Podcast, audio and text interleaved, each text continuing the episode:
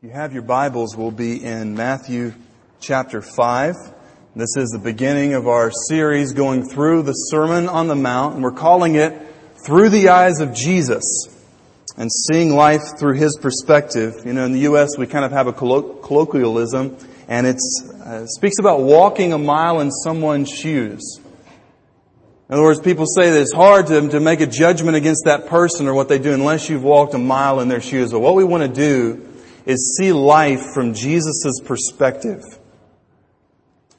And for those of you who have studied the Sermon on the Mount, you may agree with me that there has been no passage in the Bible that has been more transformative for my character and my walk with Jesus and my, my just, just view on life and interacting with people than the Sermon on the Mount. And I would ask special prayer from you for myself as we go through this. This will carry us through around March of next year. So if you want to get a head start, I would encourage you as often as you can read Matthew chapter 5, 6, and 7. This passage is so, so important. We know that all of scripture is scripture, but just for me personally, Jesus deals with everything from, from hot topics such as divorce to anger to lust how you pray for people. I mean, he covers the whole gamut of life. And honestly, a lot of us, if we read Matthew's chapter 5, 6, and 7, we come away sometimes a little bit confused because Jesus' words are so revolutionary to the way that most of us have been raised and the way that most of us actually think. Before we jump into the text, I, I want to ask a question here and we can just be honest. Can we be honest in church? Y'all okay with that? It should be expected that we're honest everywhere as followers of Jesus. You know, sometimes you hear people say, well, I can't tell a lie. I'm within church. What does that mean? That means that, buddy, once that person walks out the door, watch your wallet. All right, that's the. This is not the church. This is where we meet and we praise God for this building. Amen. There's air conditioning and we can, we can warm it up in the, in the winter. And by the way, if you see any people walking around like zombies or they don't know what's going on, it's because uh, we, we put in the, uh, we're putting in the sound desk. If y'all haven't noticed that back there, we're going to create, uh, I'm not going to, I don't, I'm, I don't know anything about it, but our, our carpenters and workers, they're going to build a, uh, an extension there so they'll be able to sit up to see over um, the rail and they're going to be able to control the sound and the video back there. It's going to be great and we appreciate the guys in this church who have donated so much of your time already. Amen, everybody?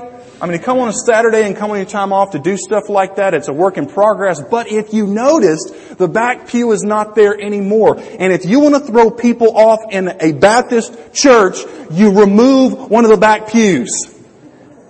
I mean, people don't know what's going on, but that's going to be uh, that's going to be donated and it's going to be used for God's glory. But that's just an FYI back there. But here is the question: How many of you honestly would say that you are afraid of heights? Let me let me, let me see your hand. It's okay. It's okay. I, I get a little knee shaking when I get up to a certain degree. All right. I want you to think about how you would feel if you were over 128,000 feet off of planet Earth. About 24 miles up. Well, those of you that cover extreme sports know that October, October 14th, 2012, an Austrian named Felix Baumgartner broke the record for a free dive fall and he pulled his parachute. He survived. We're very glad about that. But Red Bull sponsored it. And by the way, Red Bull is created by Austrians. So maybe if you're willing to jump 128,000 feet out of a hot air balloon space shuttle spacecraft thing, you'll also create a drink that will help you stay up. And all of our Red Bull fans said, Woo! Alright? Okay, so we'll just go on about that. Be careful with the energy drinks. But I looked it up and he got over 843.6 miles per hour. He actually broke the sound barrier. Now can you imagine standing, you can go look it up. I think it has 34, 36 million views on YouTube. You float up in this hot air balloon or whatever it was and you get out of the atmosphere. And I don't know about you, but it wouldn't have to take me very long floating up to say, what was I smoking? I mean, did somebody put something in my Dr. Pepper? What is going on? And he's up there and you see the video and, and Felix Baumgartner is looking basically from space and he's going to jump off. Let me tell you what he said. He said, this first one, you gotta kind of have a dry sense of humor, maybe a German sense of humor, I don't know to kind of get it. He says, quote, it was harder than I expected. Really? Really? Some of y'all won't get that, but those of y'all that are just deeply inside, dry, I mean dry, that, that made your day right there. 43 years old, he said, quote, it was harder than I expected. Trust me, when you stand up there on top of the world, you become so, check this, humble. It's not about breaking records anymore. It's not about getting scientific data. It's all about coming home. And through this series, what we want to do through the power of God's Spirit is get up above the fog, get up above the, the, just the southern sayings that we hear, get up above what the left and the right and the central politically tell us we should think and relate to each other. And we want to get up above and see life from Jesus' perspective. And what we're going to see this morning is that this is a statement by Matthew Henry that's in your notes. He's a great Bible commentator that's lived several hundred years ago. He said, quote, those who would build high must begin low. Y'all catch that?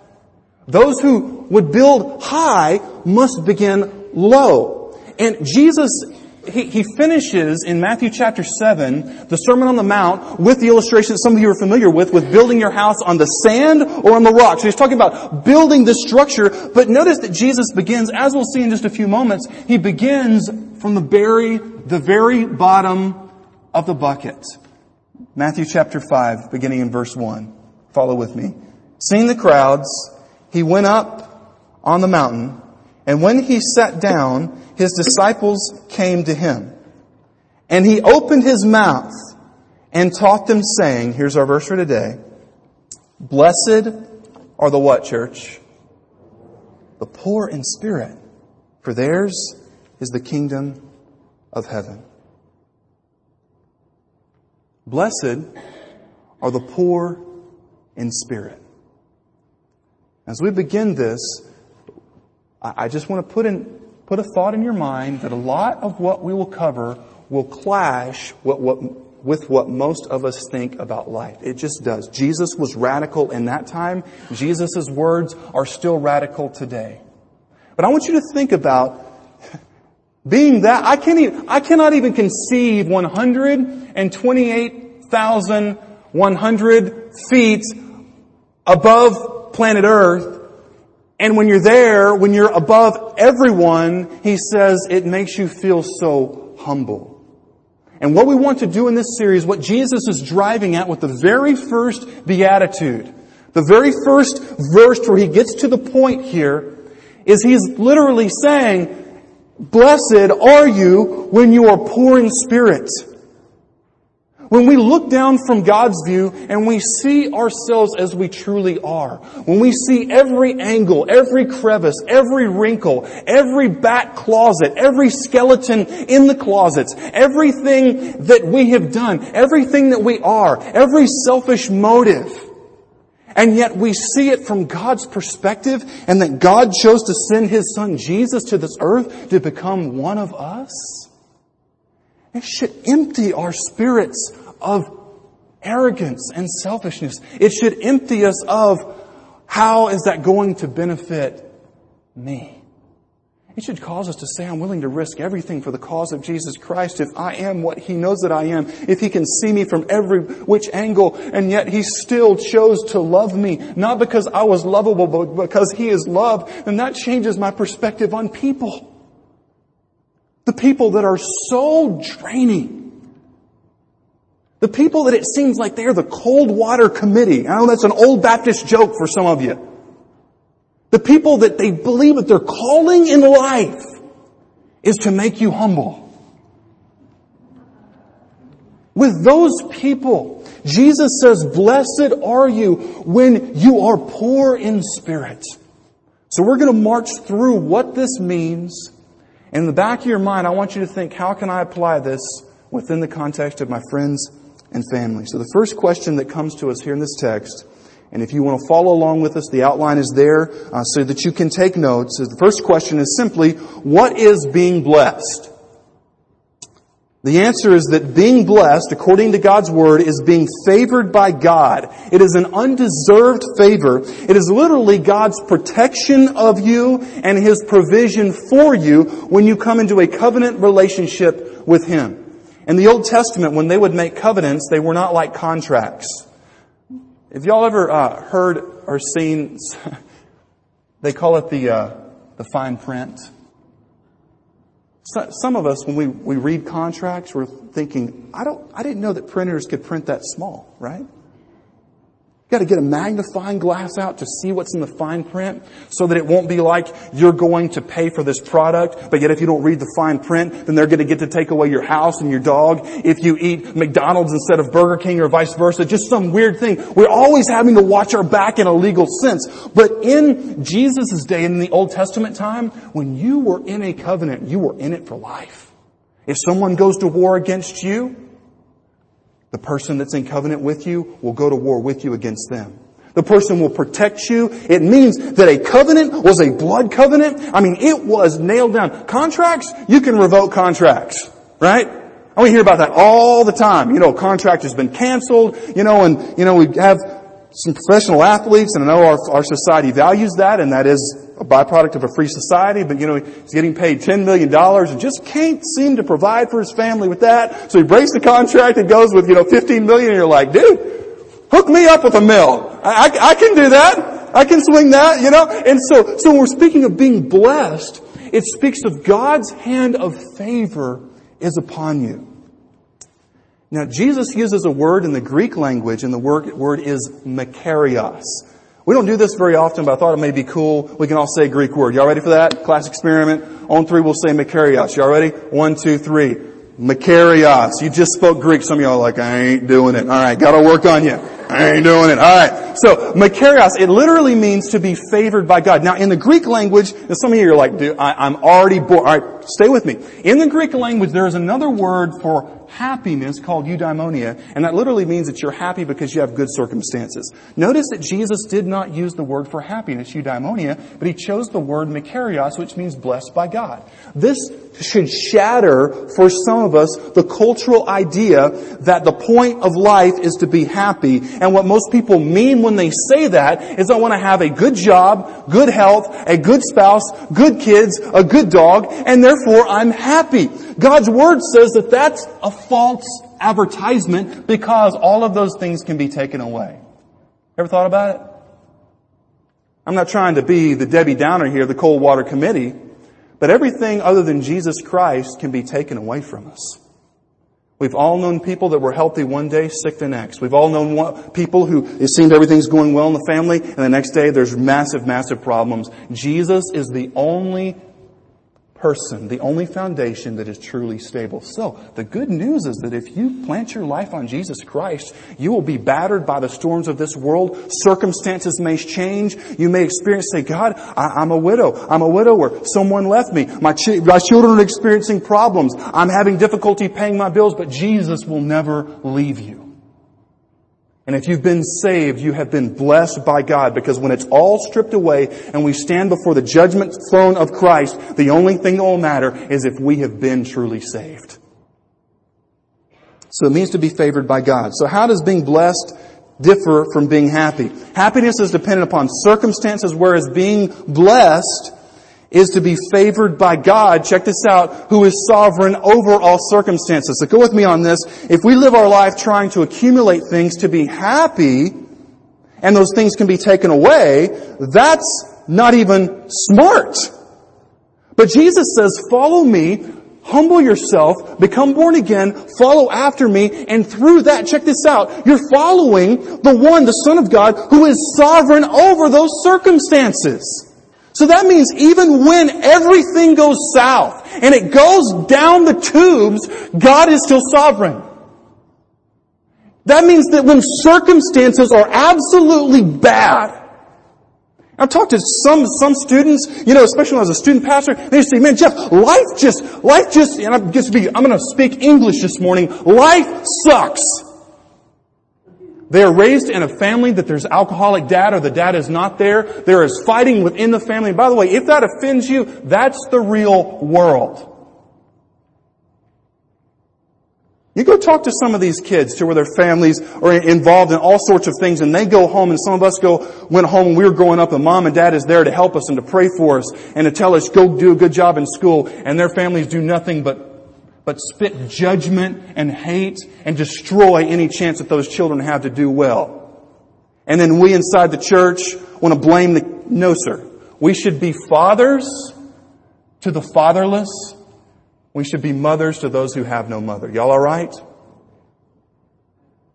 And for those people, and you may be one, when circumstances of life, you say, Jeff, it seems like it's spiraling out of control. Jesus says, if you empty your spirit of selfishness and you come to me in humility and you are poor in spirit, then I will fill you up with my spirit and you are serving the one who is sovereign over circumstances. So what does being poor in spirit actually mean?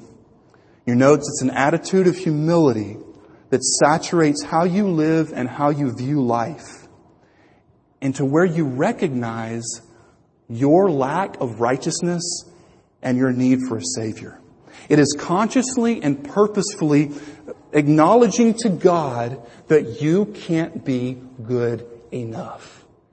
Have we beat this dead horse long enough in the South that getting into heaven is not an issue of being a good person?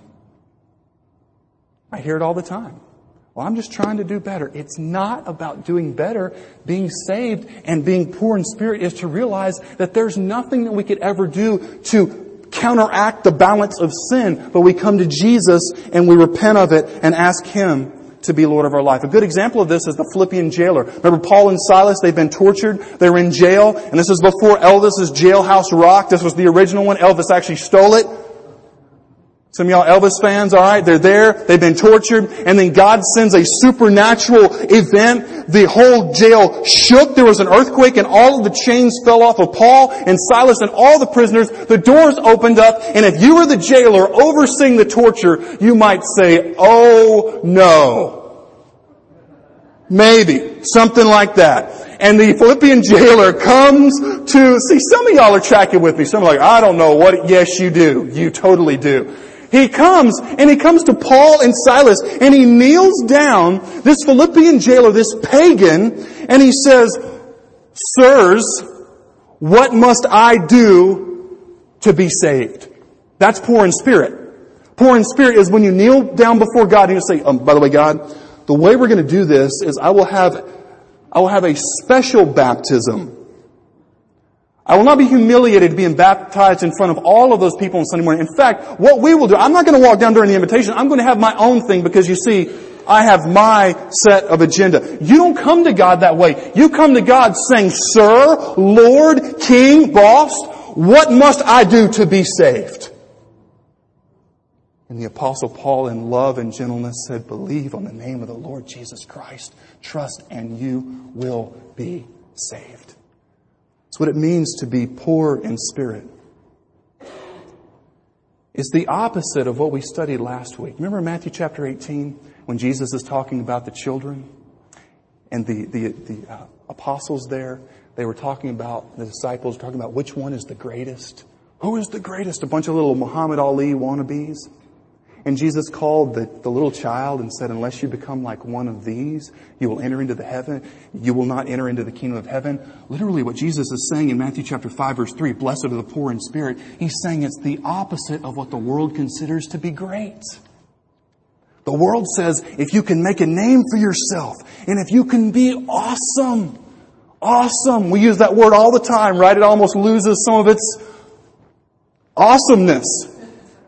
The world wants you to be awesome. But when you, when you come to Jesus and you're poor in spirit, you say, Jesus, you're the one who's awesome. Guess what that does? That frees you from having to be awesome. Because your life is about Jesus and helping people see that He is awesome. And guess what? Because He is in you, and because He saves you, and He's indwelling you, He is in charge of your life. Therefore, because of Christ, you can do all things through Him who gives you strength, and that, I don't care who you are, is awesome. But it begins with emptying our spirit of self. Another question you say, Jeff, why is being poor in spirit important? Why is that a big deal? Here's the reason why.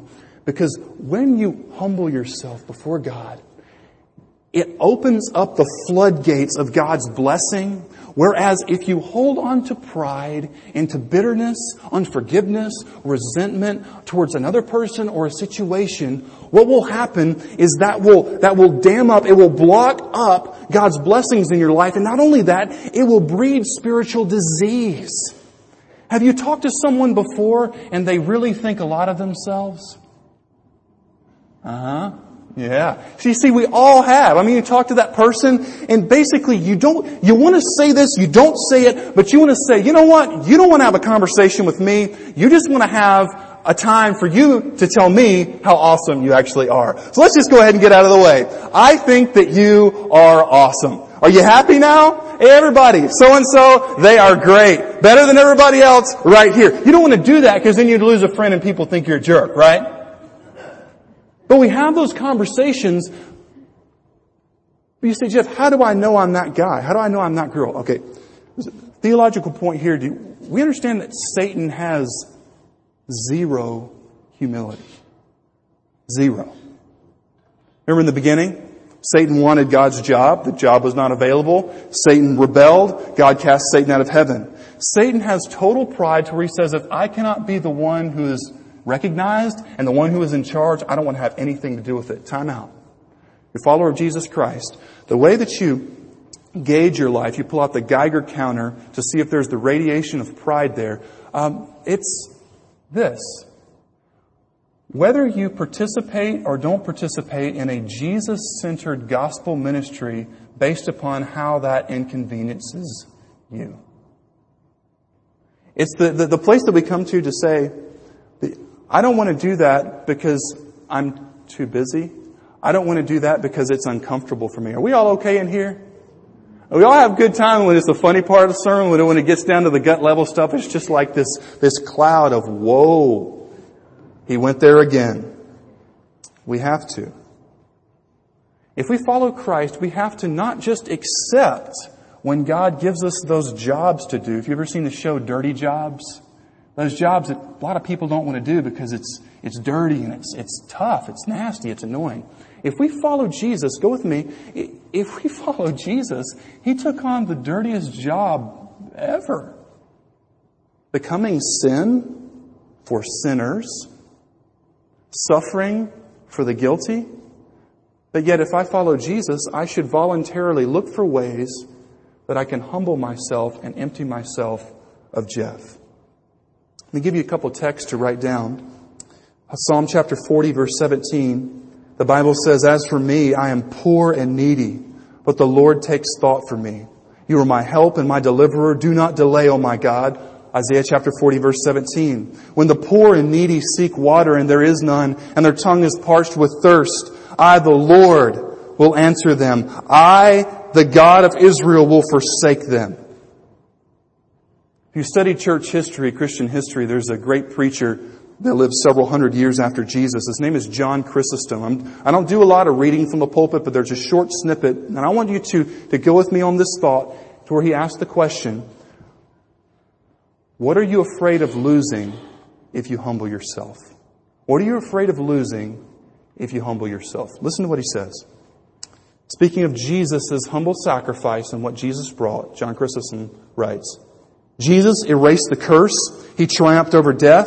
He opened paradise. He struck down sin. He opened wide the vaults of the sky. He lifted our first fruits to heaven. He filled the whole world with godliness. He drove out error. He led back the truth. He made our first fruits mount to the royal throne. He accompanied, he accomplished so many good deeds that neither I or all humanity could set them before your minds in words. That's what the apostle John says at the end of the book, that we couldn't record everything that Jesus did. This is just a few of the snippets. Before he humbled himself, speaking of Jesus, only the angels knew him. After he humbled himself, all nature knew him. You see how his humbling of himself did not make him have less, but produced countless benefits, countless deeds of virtue, and made his glory shine forth with greater brightness. God wants for nothing and has need of nothing, yet he humbled himself and produced such great good, increased his household, and extended his kingdom.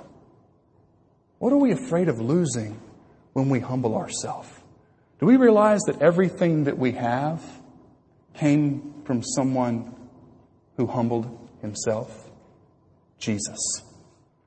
He humbled himself so that we could have life.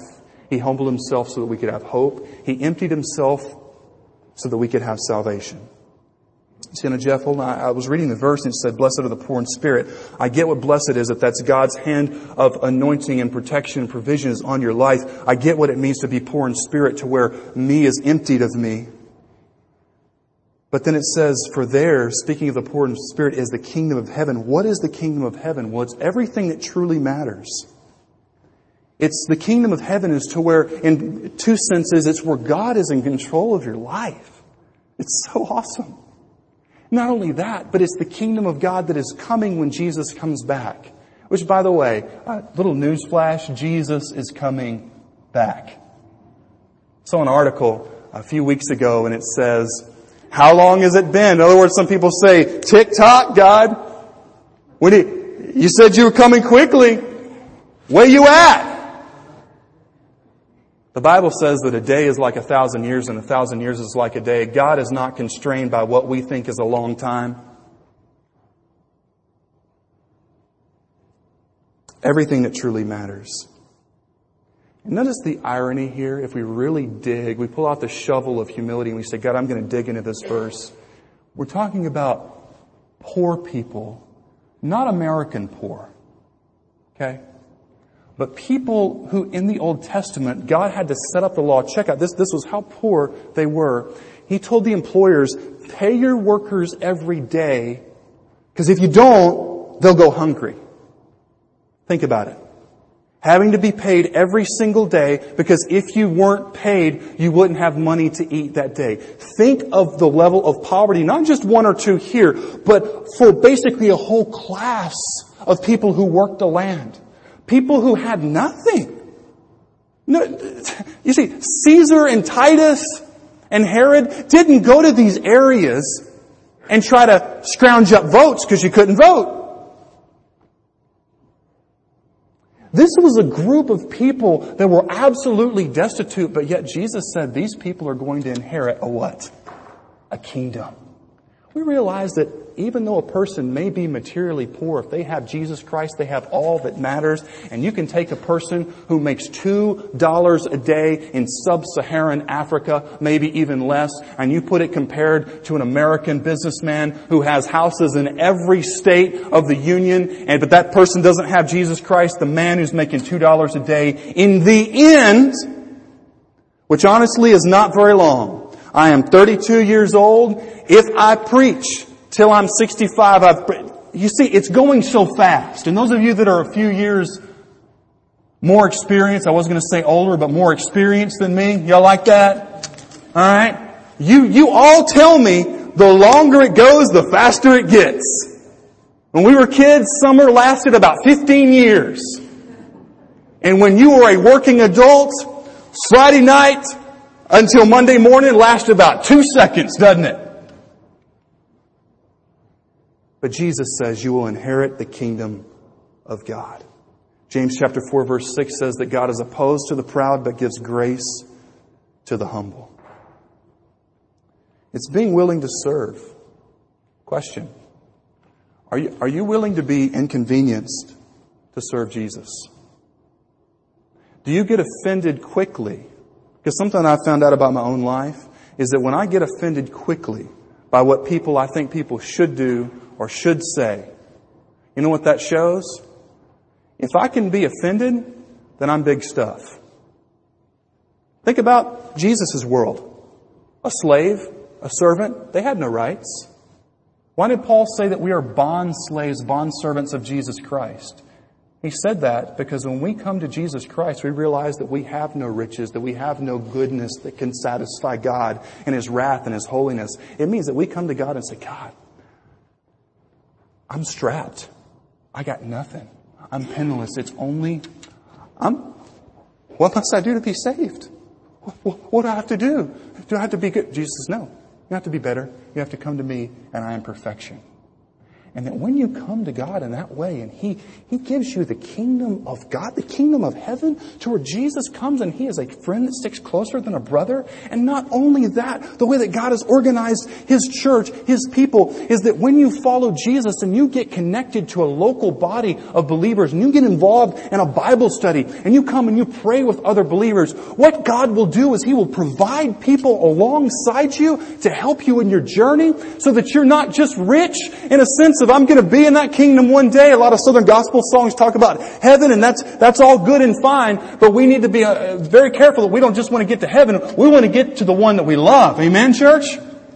It's not about just wanting to have a day at the park and go to the reinvented Garden of Eden. I want to be with Jesus because He's the one who died for me. He's the one who's helping us along in our journey. And He's the one that if you follow Him, He will surround you with brothers and sisters in Christ. Students, BFFF 10,000 times. He will be your, for those of you, that means best friend, BFF, best friend forever. So, oh, okay. Write that down. All right. That's what Jesus will be and that's who He is. And we think about this verse, blessed are the poor in spirit, for theirs is the kingdom of heaven. A kingdom is when you're lifted up, isn't it? But when you are abjectly and totally destitute and poor, you're made low. In order for us to be raised up, we have first to humble ourselves. And I want to talk to the believers for just a few moments. Has there been in your walk with Jesus a slide away from Him? To the things that Jesus calls us to do, to reach out to those who have nothing, to those who, those who inconvenience us. Has that become a big deal? And if so, it's evidence that we think that we are a big deal. I'm begging you, if you're a follower of Jesus Christ and you know that you've been saved, ask God to examine your heart. We're about to enter into this last part of the year, ask Him to examine your heart and say, God, is there any wicked way within me? Am I, do I really think that I'm big stuff? And the way that you can know that is if you get offended easily and if you hold on to that offense long. But if we understand, and I pray God brings all of us to that, back to that place at the foot of the cross today to say, you know what, Father? I brought nothing into this world. I will bring nothing out. It's only because of your love that I'm here. So if you want to teach me a lesson through difficult circumstances, I will say like Job, even though he slay me, I will serve him. We are not the big deal, but Jesus is the big deal. And if you want true enjoyment and to get out of life what God has intended for it, team up with Christ and make much of him.